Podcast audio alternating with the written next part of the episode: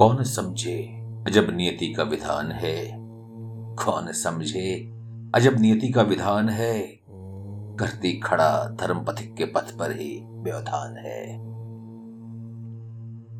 जो धर्म पर चले अनेक वर्ष तक भोग विलास में बिताते हैं, जो धर्म पर चले अनेक वर्ष भोग विलास में बिताते हैं, अंततः धर्मीय धर्मी सभी एक ही जीवन समाप्त कर मिट्टी में मिल जाते हैं।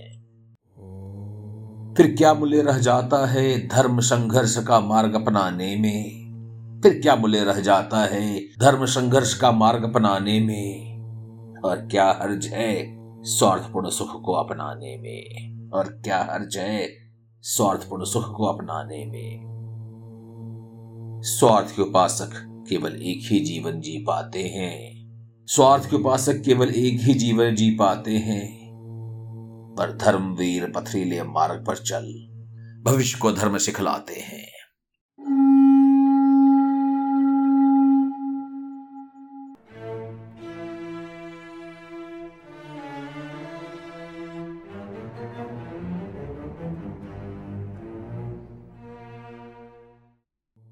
नमस्कार।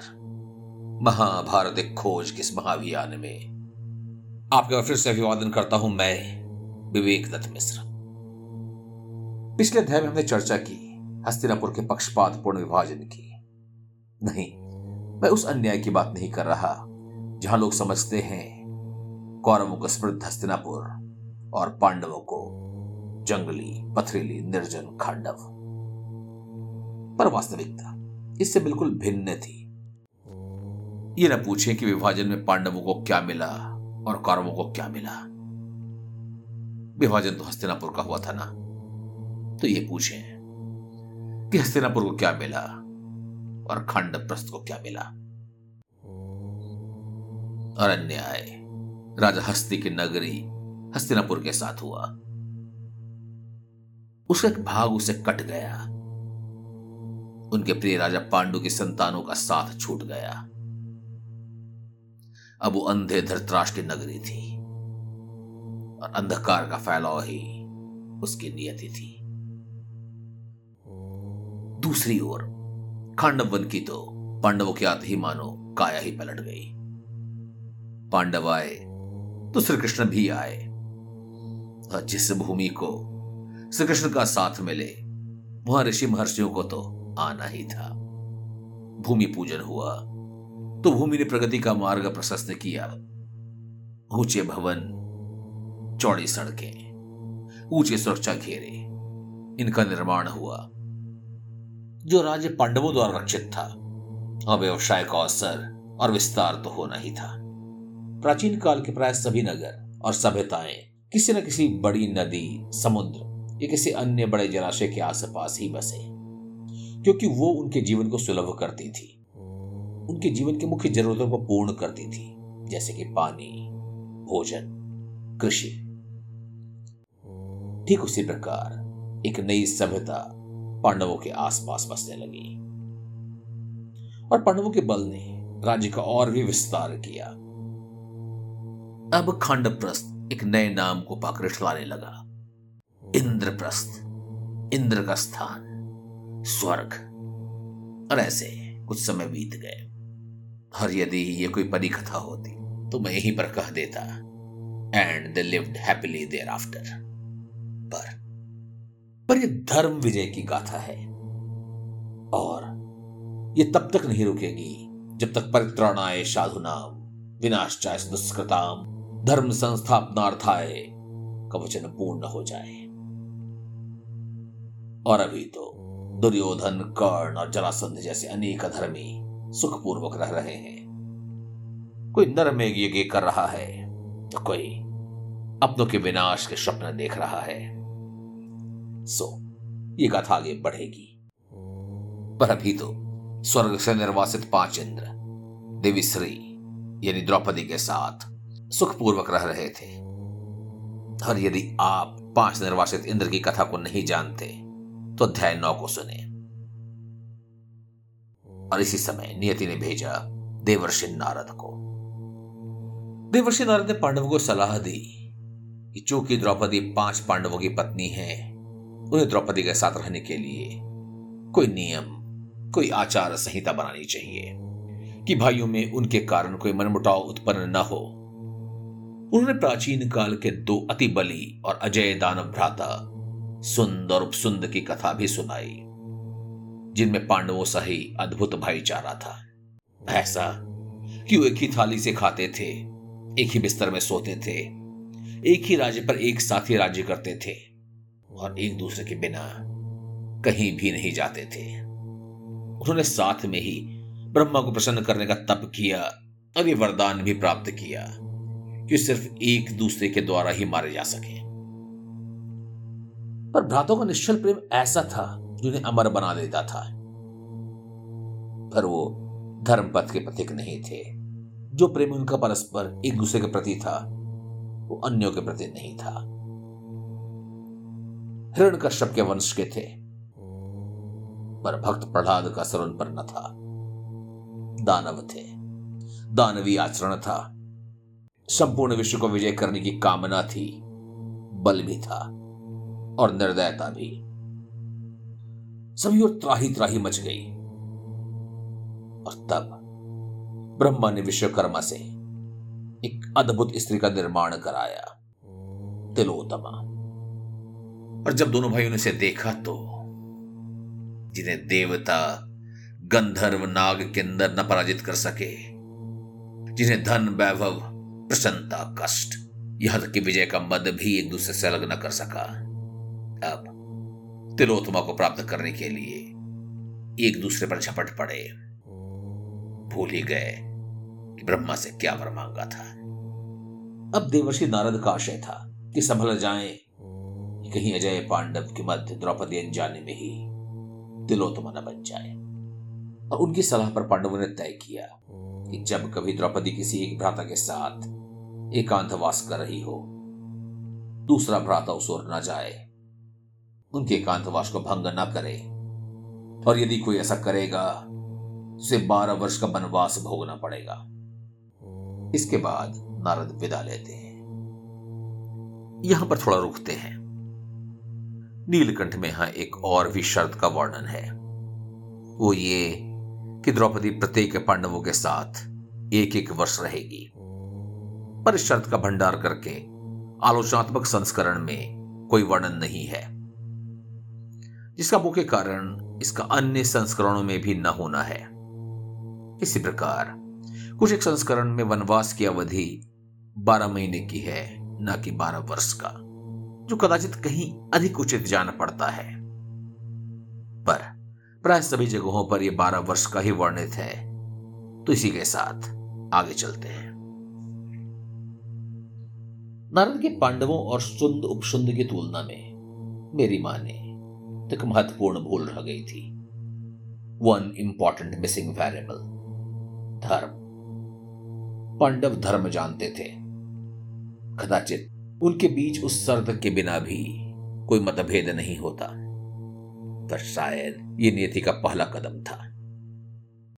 दूसरा कदम कुछ वर्ष बाद प्रस्तुत होगा, एक हताश ब्राह्मण के वेश में। पर अभी सभी प्रसन्न हैं। द्रौपदी भी अपने पांच पतियों के साथ अत्यंत प्रसन्न है। ध्यान दें, द्रौपदी प्रसन्न है। उन्हें इस बात का कोई अवसाद नहीं कि उसका विवाह पांच पांडवों के साथ हुआ। और फिर समय चक्र आगे बढ़ा और वो हताश ब्राह्मण, जिसकी चर्चा हमने अभी कुछ ही समय पहले की है, वो आ पहुंचा। लुटेरे उसका पशुधन चुरा कर भाग रहे थे। सहायता के लिए ब्राह्मण अर्जुन के पास आता है और अर्जुन से कहता है कि उसकी गायों को बचाने में उसकी मदद करें कि कोई सियार सिंह के मांद में धावा बोल रहा है। अर्जुन प्रस्तुत थे, पर समस्या थी उनके अस्त्र। अस्त्र जिस कक्ष में थे, दुर्योगवश अभी युधिष्ठिर और द्रौपदी साथ में वहीं पर एकांतवास कर रहे थे। अर्जुन क्या करे? विकट समस्या थी। यदि वो अस्त्र लेने के लिए कक्ष में जाते हैं तो उन्हें वनवास भोगना पड़ेगा, यदि नहीं तो ब्राह्मण अपने गोधन से हाथ धो बैठेगा और एक लुटेरा अपनी मनमानी करके चला जाएगा, और वो भी अधर्मी होगा। अर्जुन ने कर्तव्य को निज कष्ट से ऊपर रखा, करार को तोड़ दिया। युधिष्ठिर द्रौपदी के कांतवास को भंग कर दिया, लुटेरों को परास्त किया, ब्राह्मण के पशुधन को बचाया, धर्म की रक्षा की, पर साथ में अपना वचन भी भंग किया। अब अर्जुन युधिष्ठिर से आज्ञा मांगने को आता है। बारह वर्ष के वन गमन की आज्ञा। धर्मराज अर्जुन को दोषी नहीं मानते। धर्म की व्याख्या करते हुए कहते हैं कि बड़े भ्राता के शयन कक्ष में छोटा भाई यदि प्रवेश करे तो इसमें दोष नहीं लगता, और फिर मुझे तुम्हारे वचन भंग का कारण ज्ञात है और इसलिए तुम पर वचन भंग का दोष नहीं लगता। दोष मुक्त हो, सुखपूर्वक हमारे साथ रहो। ये युधिष्ठिर का भ्रातृ प्रेम था, पर अर्जुन उनका ही अनुज था। अर्जुन कहता है कि हे भ्राता, मैंने आपसे ही सुना है कि धर्म में पाखंड का कोई स्थान नहीं होता, कोई मोल भाव नहीं होता, अतः आज्ञा दे। ध्यान दे, धर्म में पाखंड का कोई स्थान नहीं है, कोई मोल भाव नहीं होता। ध्यान रखें, आगे हम धर्मात्माओं को मोल भाव करते हुए पाएंगे। अर्जुन राजा पांडु का पुत्र था, उन पांडु का जो कृषि के अनजाने में हत्या करने के बाद स्वतः कोई वनवास का दंड दे दिया था। वो चाहते तो कोई ना कोई काट्य अवश्य निकाल लेते। कदाचित यदि धृतराष्ट्र की संतान होता तो मन में कुछ, वचन में कुछ और कृत्य में कुछ और करता। शायद वो अपने आराम के लिए ब्राह्मण को नए पशुधन दे देता और लुटेरों को जाने देता। फिर शायद वो लुटेरे उसके वैसे ही अभिन्न मित्र बन जाते जैसे अनेक लुटेरे दुर्योधन के थे। याद है ना, उन्हीं मित्र लुटेरों से दुर्योधन पांडवों को मरवाने की योजना बना रहा था। और यही अंतर था हस्तिनापुर और खांडवप्रस्थ, मेरा मतलब है इंद्रप्रस्थ के नसीब में। एक का राजा लुटेरों से मित्रता रखता था, दूसरा एक ब्राह्मण के लिए लुटेरों से भिड़ जाता था। अंततः अर्जुन अपने परिजनों से विदा लेकर बारह वर्ष के वनवास के लिए निकलता है। अब जरा सोचें, क्या महत्व है इस वनगमन का। जिन्हें नियति धर्म स्थापना के लिए चुनती है उनका दीर्घ सुख पर अधिकार ही कहां होता है। यह यूं कहें, जो स्वार्थ और सुख में ही जीवन बिताते हैं वो धर्म स्थापना करें भी तो कैसे, धर्म का अर्थ समझे भी तो कहां से। अपने महल के मखमली बिस्तर से, उन रेशमी पर्दों से जिनका संबंध बाहरी दुनिया से काट ही देती है। नहीं तो क्यों श्री राम चौदह वर्ष तक बन बन भटकते। जैसे वन में बिरह कर राजा पांडु प्रजा के चिरकाल तक प्रिय रहते। कई बार ये पर्दे, राज की मर्यादाएं, सरकारी संरचनाएं भी राजा को नेत्रहीन बना देती है। राजा को प्रजा के कष्ट की वास्तविकता का पता ही नहीं होता।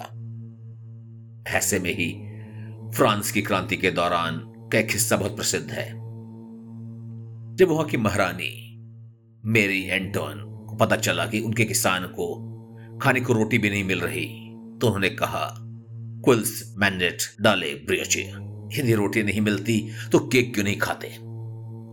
और ये उस नेत्रहीनता का परिचय है जो राजवंश को रस इतना दूर कर देता है जो समझ ही नहीं सकते। जो रोटी नहीं खा सकता वो भला केक कहां से लाएगा। दुर्भाग्यवश भविष्य में कुछ ही ऐसे होंगे जो वर्षों वर्षों तक अपने देश के कोने कोने में भ्रमण करेंगे, जनता के जीवन को नजदीक से समझने का प्रयास करेंगे, उनके कष्टों को आत्मसात करेंगे, जो सत्य का परीक्षण स्वयं पर करेंगे, सत्य से न डिगेंगे, कष्ट से न डिगेंगे। राजनीति और स्वार्थ उन पर भी आरोप लगाएगा, पर प्रजा उन्हीं से जुड़ेगी, उन्हें ही अपना परिजन मानेगी, उन्हें ही बापू कहेगी। पर मैं भविष्य में काफी दूर निकल गया। अभी वापस चलते हैं अर्जुन की ओर। अनेक ब्राह्मण, ऋषि, सिद्धचारण, भाट इत्यादि भी उसके साथ वनगमन करते हैं। अनेक नवीन प्रसंग सामने आएंगे। अगले अध्याय में हम चर्चा करेंगे महाभारत की कम चर्चित दो राजकन्याओं पर, पर ये मात्र इतिहास की राजकन्याएं नहीं होंगी, उस पांच हजार वर्ष पूर्व की संस्कृति की झलक होंगी, और उनमें आपको आज के समाज का दर्शन मिलेगा। इसलिए तो कहते हैं हमारी परंपरा इतिहास से परे है, श्रेष्ठ है, कालचक्र है। तो जुड़े रहें, जोड़ते रहें, सुनते रहें, सुनाते रहें, श्रुति स्मृति परंपरा का यूं ही विस्तार कराते रहें। ध्यान रहे, आपकी योगदान से ही पुरातन संस्कृति की पुनर्स्थापना और विस्तार संभव है। आपके प्रश्न, आपके विचार, आपकी शिकायतें हम तक पहुंचाएं। हमारा पता है Vivek dot V N C dot I N slash M. Mahabharat एक खोज का हमारे अभियान जारी रहेगा।